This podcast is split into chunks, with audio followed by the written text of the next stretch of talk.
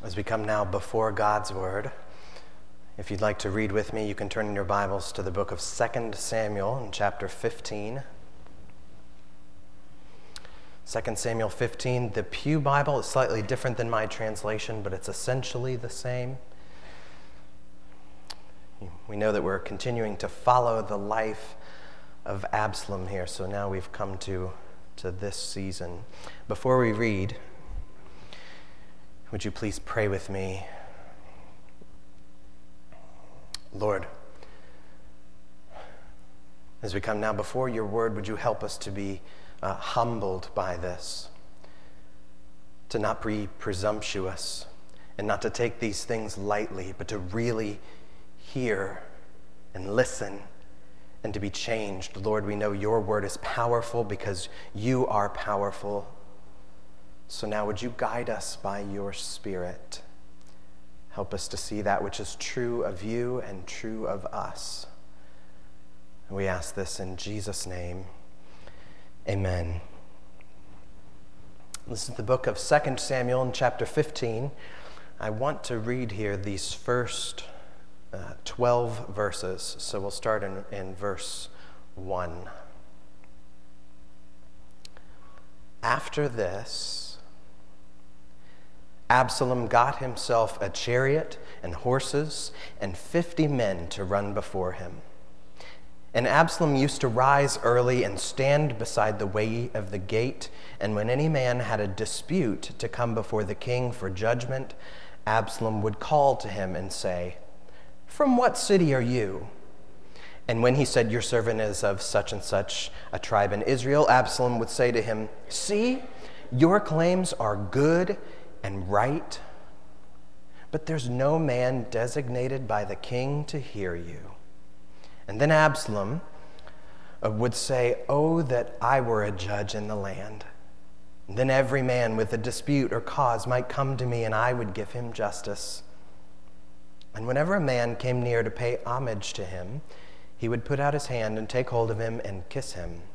Thus Absalom did to all of Israel who came to the king for judgment. So Absalom stole the hearts of the men of Israel. And at the end of four years, Absalom said to the king, Please let me go and pay my vow, which I have vowed to the Lord in Hebron. For your servant vowed a vow while I lived in Geshur and Aram, saying, If the Lord will indeed bring me back to Jerusalem, then I will offer worship to the Lord. And the king said to him, Go in peace. So he arose and went to Hebron. But Absalom sent secret messengers throughout all the tribes of Israel, saying, As soon as you hear the sound of the trumpet, then say, Absalom is king at Hebron. When Absalom, with Absalom, went 200 men for, from Jerusalem who were invited guests, and they went in their innocence and knew nothing. And while Absalom was offering the sacrifices, he sent for Ahithophel, the Gilonite, David's counselor from his city Gilo, and the conspiracy grew strong, and the people with Absalom kept increasing. This is God's word. Now, the summary of what has happened here in this season of their lives is in the second half of this last verse that we've read and eh, at the end of verse 12 and the conspiracy grew strong and the people with absalom kept increasing. So this morning we're going to look at this conspiracy in israel. And when we talk about conspiracy just to be clear up front we are not talking about conspir- conspiracy theories here. This is not whether or not the moon landing was faked or Area 51 stuff. Those are, those are ideas. Conspiracy here is an action, it's a mutiny. This is a plot to take over the kingdom as king. You'll remember how we got to this point. Absalom, who's the son of David, who's the current king over Israel, uh, had murdered his oldest brother Amnon. And as a result, Absalom fled into another country, and now he's been brought back into Jerusalem, which is the capital of Israel. And it is not enough for Absalom to be back, he wants to take it back. Absalom thinks that he should be the one to run this show, and so he begins this conspiracy. Now, as we look at this text, we're going to ask three questions. If you like structure, here you go. I'll throw you a bone every once in a while. Three questions, which are How did this happen? Where did it lead? And what's the Christian response? How did it happen? Where does it lead? And what's the Christian response? So let's look at this first one. How did this conspiracy happen? Absalom mainly builds this conspiracy based on pomp and partisanship. Boy, aren't those fancy words. I chose the word pomp to describe this here. I, I, almost called it power, but then I realized as I read through this over and over that it's not just a power play here, it is more than that. Pomp is a display of power, putting the power out for everyone to see. Whether or not the power is real or not doesn't matter, it's just the display of it. So, this is also called sometimes peacocking.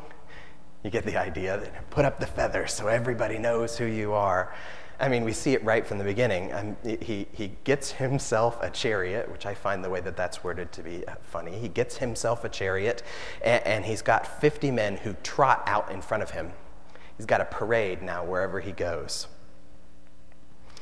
Now, before Israel, years ago, before Israel even had a king in the first place, when they were still ruled just by judges, they were asking for a king. And Samuel prophesied during that time that if they had a king, the king would do these very things that Absalom has done. That the king would take chariots and take your sons, and he would continue to take and take, take your food, take your wives, take your everything. He would begin to take all that is yours. Absalom is now taking on that role. He wants to look the part of a king. And so he displays it with all this pomp. And he's going to use that display to force partisanship upon the people. Now, if that sounds like a political word, it's because it is. This is a very political moment here for Israel.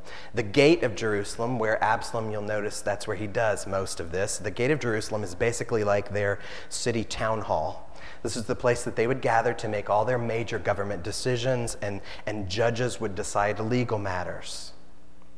And so it says here that, that Absalom, verse 2, would rise early and stand beside the way of the gate. And he's doing that to intercept any people who are coming to the king with a dispute. And so Absalom comes, or all these people are coming into the king to have uh, their issue dealt with. And, and his first question is, What city are you from? In other words, are you, are you in a good district? Are you in the right area for me? And then once they answer, he, he, says, What's your claim? And they tell him, and, and whatever they say, Absalom says, Ah, your claim is good and right. You know, if only the king had appointed a judge to hear your good case. And you know, if I were in charge, you could come to me and you would get justice. That sounds great. But you see what he's doing here. He's purposefully trying to undercut King David. He's trying to force a wedge between the king and the people. He's basically drawing a partisan line in the sand and forcing people to make a choice.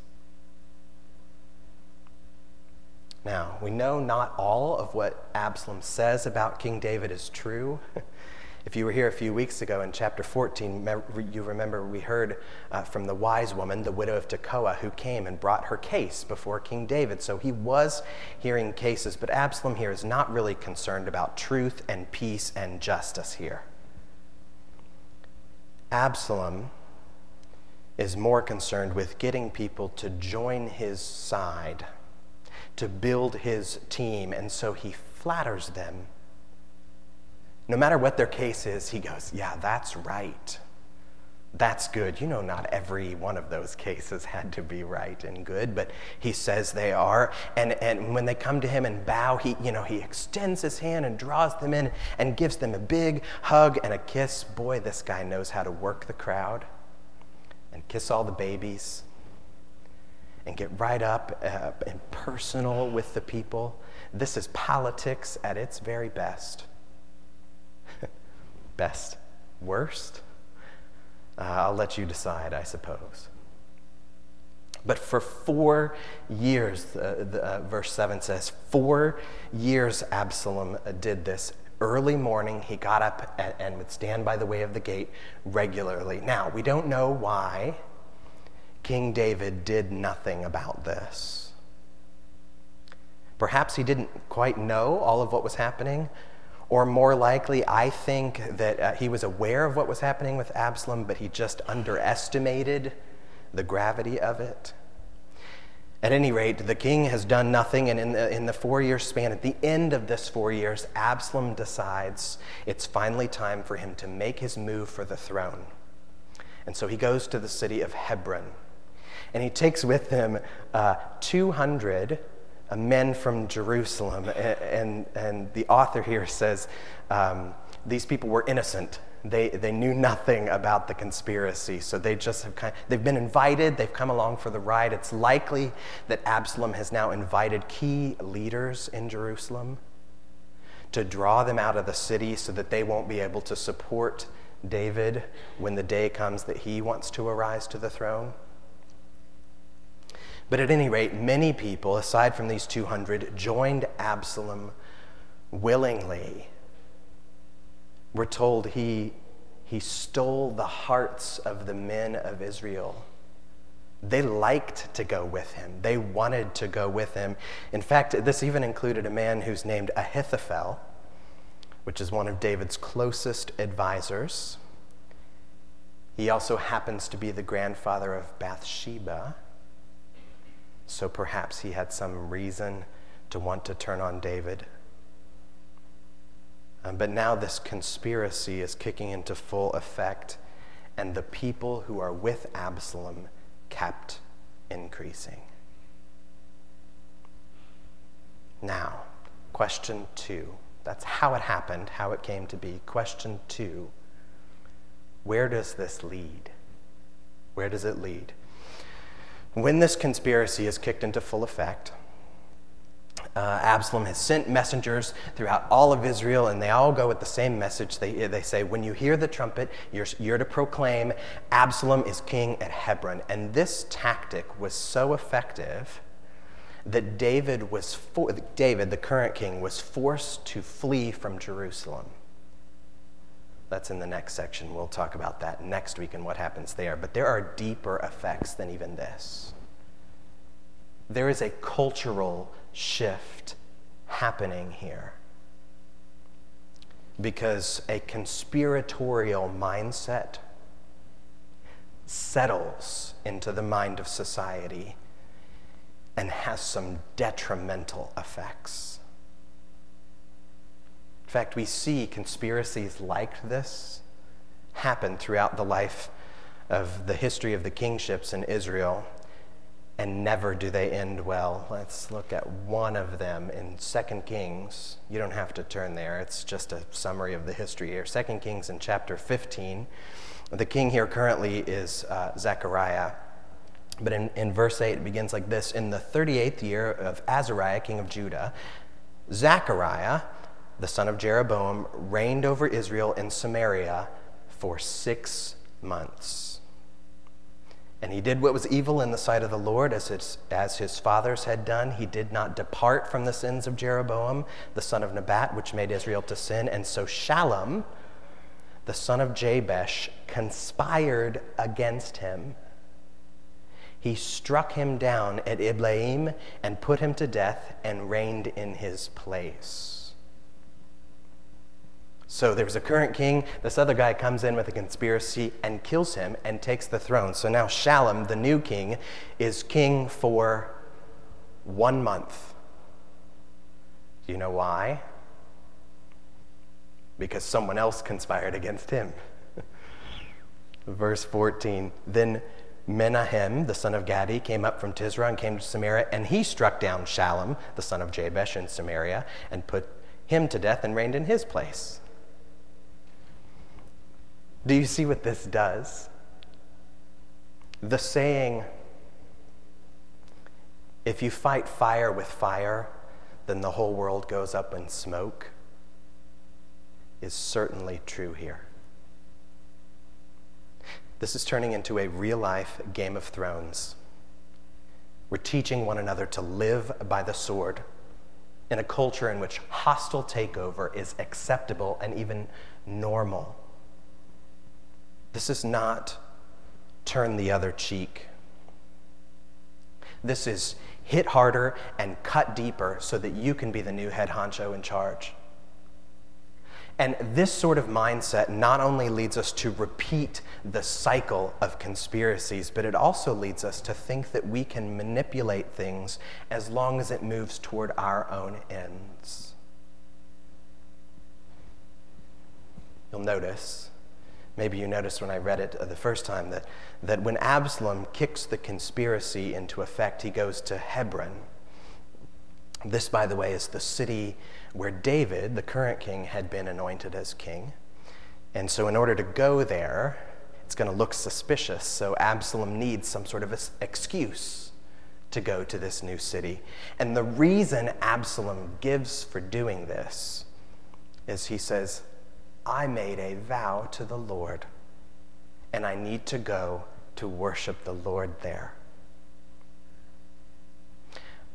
Absalom wears a disguise of holiness, a mask of religious faithfulness. He is using the Lord as a ruse, as a cover to carry out his own conspiracy. How shameful, how sinful, how selfish. So when we ask the question, where does this lead? The answer to this is it leads us to self appointed kings. To self appointed kings. Culturally, we have gotten really good at spotting problems. And there are lots of problems culturally and within the church. We need to spot them, but we are not so good at spotting godly answers to those problems. So we end up making big, grand assumptions that I know better, that I would do better, that I could rule better. So sound the trumpet, I am king in Hebron. A self appointed king takes what he thinks he is entitled to, even if it doesn't belong to him, because the other person is only going to mess it up anyway. A self appointed king agrees with other people, whether they're actually right or not, as long as it benefits me. And a self appointed king doesn't pause to think or to listen or to check on the truth of what I say or post on Facebook because I'm on the side of justice. I'm on the side of right. I am on the side of God. And so anyone who disagrees with me is obviously wrong. Is it any wonder why there is so much fighting on the internet, on television, and in our homes when everyone is a self appointed king?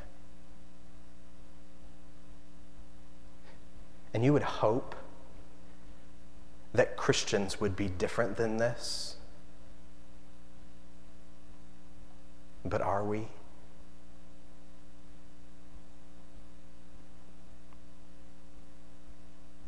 That leads us to the third question What is to be the Christian response here? How does a Christian respond to things like these? Because we know that the current king, David, has not been a good or godly king during this season of his life. He has not faithfully followed the Lord. He's been complacent and he has abused his power for his own good. But the response to this is not to carry out some sort of conspiracy or mutiny or hostile takeover. So, what is the response? The author of 2 Samuel here does not give us a tidy answer. In fact, he just lays out the mess for us all to see. And in this account, we see much more of the sin than we do the solution. You can point out, even to a child, they get this two wrongs don't make a right.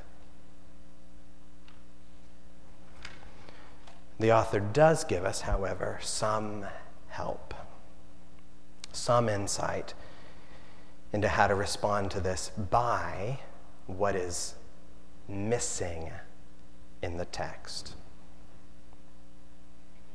There is no mention in this section at all of anyone seeking the Lord.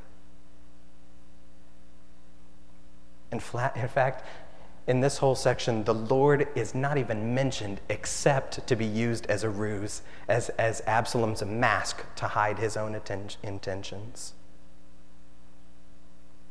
The Lord is completely absent, at least as far as they know. And when I read the account of Absalom here, I'm reminded of one of my favorite Psalms. I go to this often. Um, the psalmist, this is Psalm 73, the psalmist here is struggling to know how to respond to wickedness. So the psalm begins like this Psalm 73, verse 1 Truly, God is good to Israel, to those who are pure in heart, but as for me, my feet had almost stumbled. My steps had nearly slipped, for I was envious of the arrogant when I saw the prosperity of the wicked. For they have no pangs until death. Their bodies are fat and sleek. They're not even in trouble as others are. They're not stricken like the rest of mankind. The psalmist here goes on to talk about these people's pride, their success, and their ease. And you have to wonder as he's talking about this might he be tempted into sin himself as he looks at this? Might he be tempted to start some sort of conspiracy to overthrow everything that he sees as wicked and to set it right on his own? But that's not his response. As he carries down verse 16, the psalmist says, But when I thought how to understand this. It seemed to me a wearisome task until I went into the sanctuary of God, and then I discerned their end.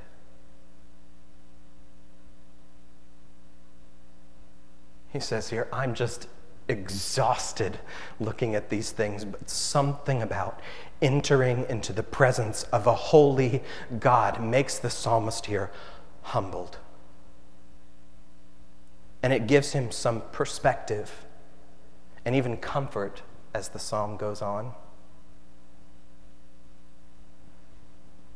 Now, I don't want to oversimplify, oversimplify things here. I know situations are complex, and we can't just always sit and do or say nothing. You know, if we're to follow Jesus, he moves us to action in some ways. And yet, we want our first and frequent response as a Christian to just stop and put ourselves before the Almighty God because we know wisdom only comes with fear of the Lord. How different, how different might the events in Absalom's life have played out?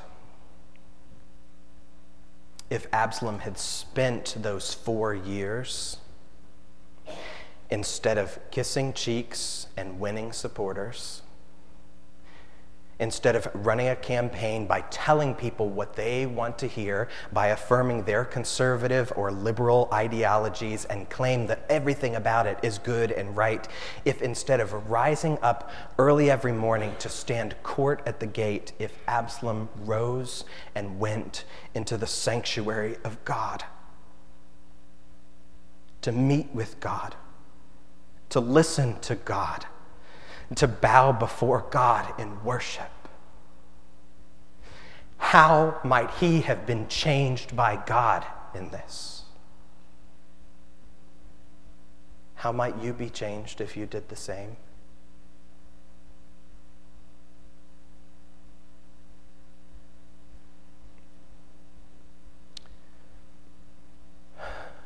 There are lots of practical implications of this section. Especially as Absalom makes this political move, we can consider our current political atmosphere and our responses to it as Christians. And if right now you're getting tense, going, oh no, is he going to talk about uh, politics? It'll be okay. uh, we, we know if we're followers of the Bible, our politics don't fit in nice, tidy boxes. But I don't even want to go there. I, know that whatever I would say about politics, there would be some who would cheer, and there would be some who would boo. And because we're Presbyterians, we would do that silently, just in our minds. Uh, but, but I don't even, I, I don't want to go there because it, this is not because politics doesn't belong in the pulpit. The Bible speaks to all of life. So it does sometimes belong in the pulpit. And it's, I don't want to go there not because I'm afraid to speak about this or because I don't want to ruffle feathers. I trust God that the gospel will ruffle feathers on its own. But I don't want to go there because we all need to go deeper than this to change our hearts if we're going to move forward. If we want to avoid becoming conspirators in a culture of conspiracy, we must come before God. And when we do, we will see the Lord we will see the Lord who changes times and seasons.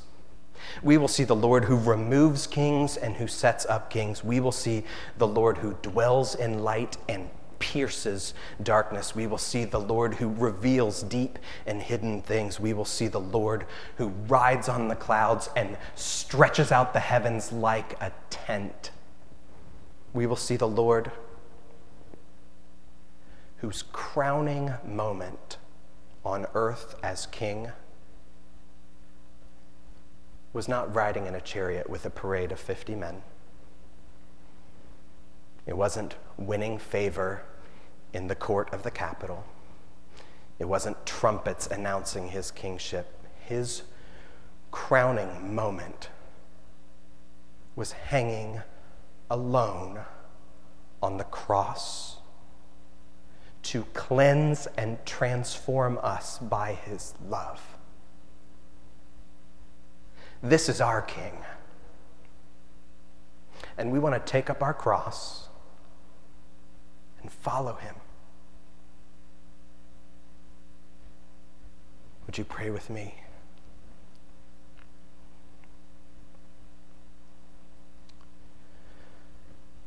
Lord, Thank you. We give you praise not for stealing our hearts with your words, but for transforming our hearts with your love. Lord, would you reign over us? Cause us to submit ourselves to you by coming again and again and again into your sanctuary to worship and honor you. You are God alone And we're glad for that. We give you all praise and thanks in Jesus' name. Amen.